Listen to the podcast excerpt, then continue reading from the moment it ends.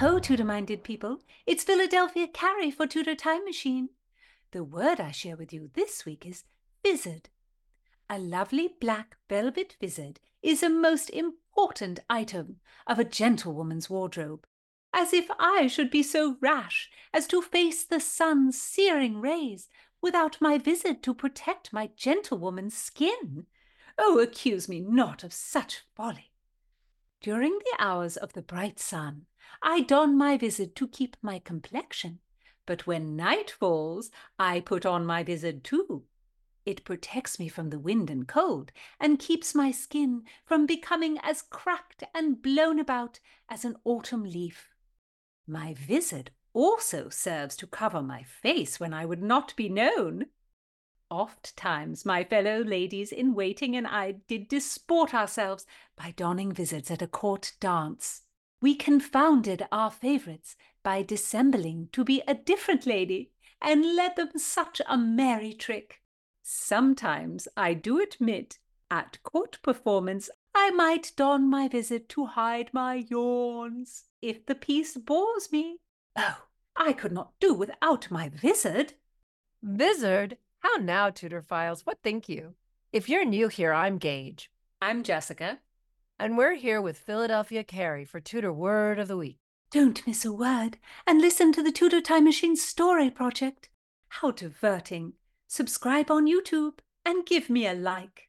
Tudorphiles, thank you for listening.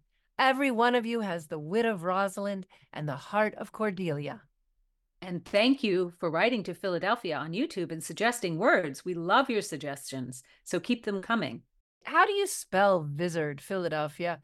It is spelled V I Z A R D. And a vizard was a type of mask worn by women in the 15th and 16th century. And it very much helped them keep warm, for one thing. But it actually covered their whole face.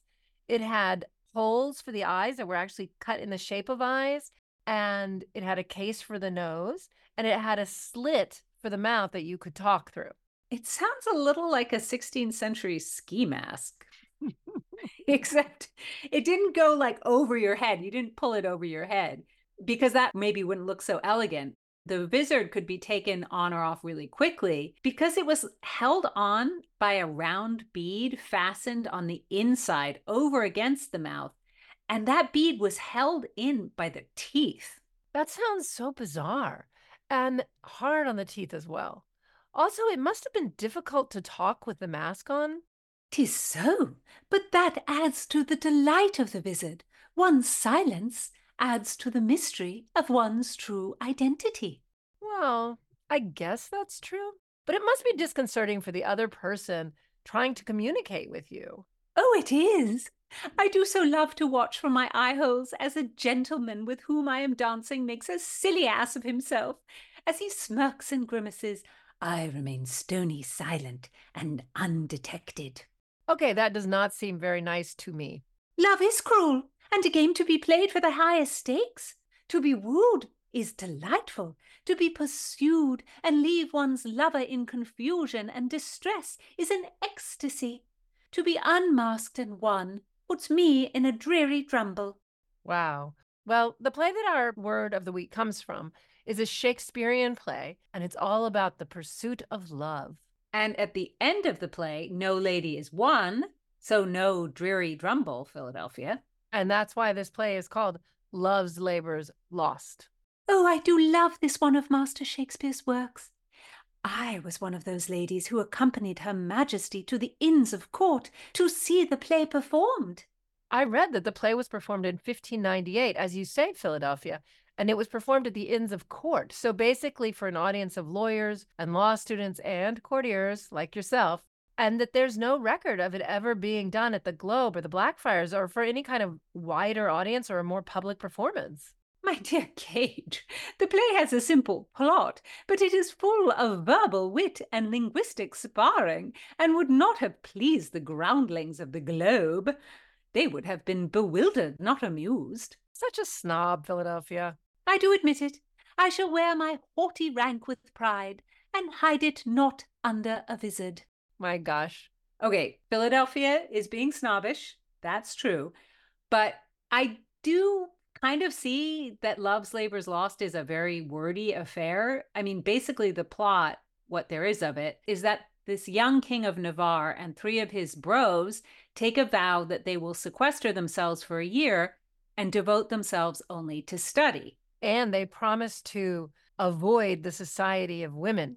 Which, of course, lasts for about 10 minutes into the play because the Princess of France shows up on a diplomatic mission to the new king and he can't ignore her because that would be very bad for him politically and she turns out to be very beautiful, of course. And she just happens to bring the exact right number of lovely maids of honor with her for the three bro friends of the King of Navarre. And and the young men desperately try to keep themselves from falling in love with these fantastic young ladies. Yet it is impossible, and they cannot. And so they begin to woo them with flowery phrases and overwrought verses, and the ladies ridicule them with their own linguistic wit. Then the ladies disguise themselves in vizards to confuse the gentlemen, and the gentlemen then retaliate by disguising themselves in vizards, and they pretend to be a diplomatic deputation from Moscow, and they do a Muscovite dance to Muscovite music, and it is all very amusing. So then, in the midst of all this verbal fun, the Princess of France gets terrible news. She learns that her father has died and that she must immediately return to France. And the king begs her to accept his hand in marriage. But the princess and all her ladies say the gentlemen must keep their oath. They must wait a twelvemonth to woo again, and this time they must woo in less flowery fashion. Then they will all be married, if all still agree. It's an interesting end for a Shakespearean play. There's no clear resolution, there's no return to order. None of the things we usually see at the end of a Shakespearean play. No, there's no wedding or a funeral, no uh, coupling or death. And to me, also, the characters of the Lady Rosalind and the courtier Lord Biron really struck me.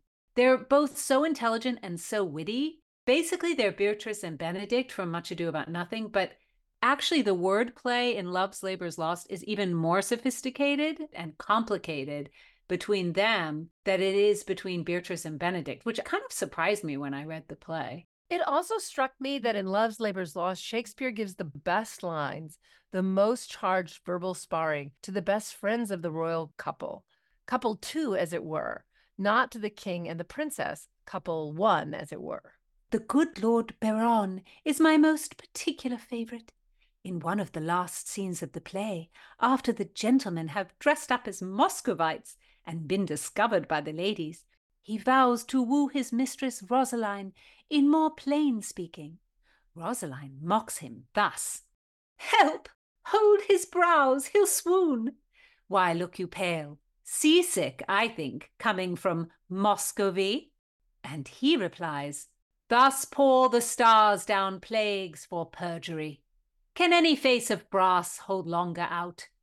Here stand I, lady, dart thy skill at me, bruise me with scorn, confound me with a flout, thrust thy sharp wit quite through my ignorance, cut me to pieces with thy keen conceit, and I will wish thee never more to dance, nor never more in Russian habit wait, Oh, never will I trust to speeches penned, nor to the motion of a schoolboy's tongue, nor never come in vizard to my friend, nor woo in rhyme like a blind harper's song. Taffeta phrases, silken terms precise, three piled hyperboles, spruce affectation, figures pedantical. These summer flies have blown me full of maggot ostentation. I do forswear them, and I here protest by this white glove, how white the hand God knows. Henceforth my wooing mind shall be expressed in russet yeas and honest kersey noes. And to begin, wench, so help me law, my love to thee is sound, sans crack or flaw. That is a great speech. And he uses our word of the week, vizard. I really love have blown me full of maggot ostentation. It kind of surprises me that the gentlemen dress up as Muscovites? It seems sort of random. It does, but actually, there was a lot of back and forth between the Russians and the English at this point. As a non Catholic country, Elizabeth was able to make trade inroads with Russia because they were Orthodox Christian and they didn't recognize the Pope in Rome. Oh, this is true.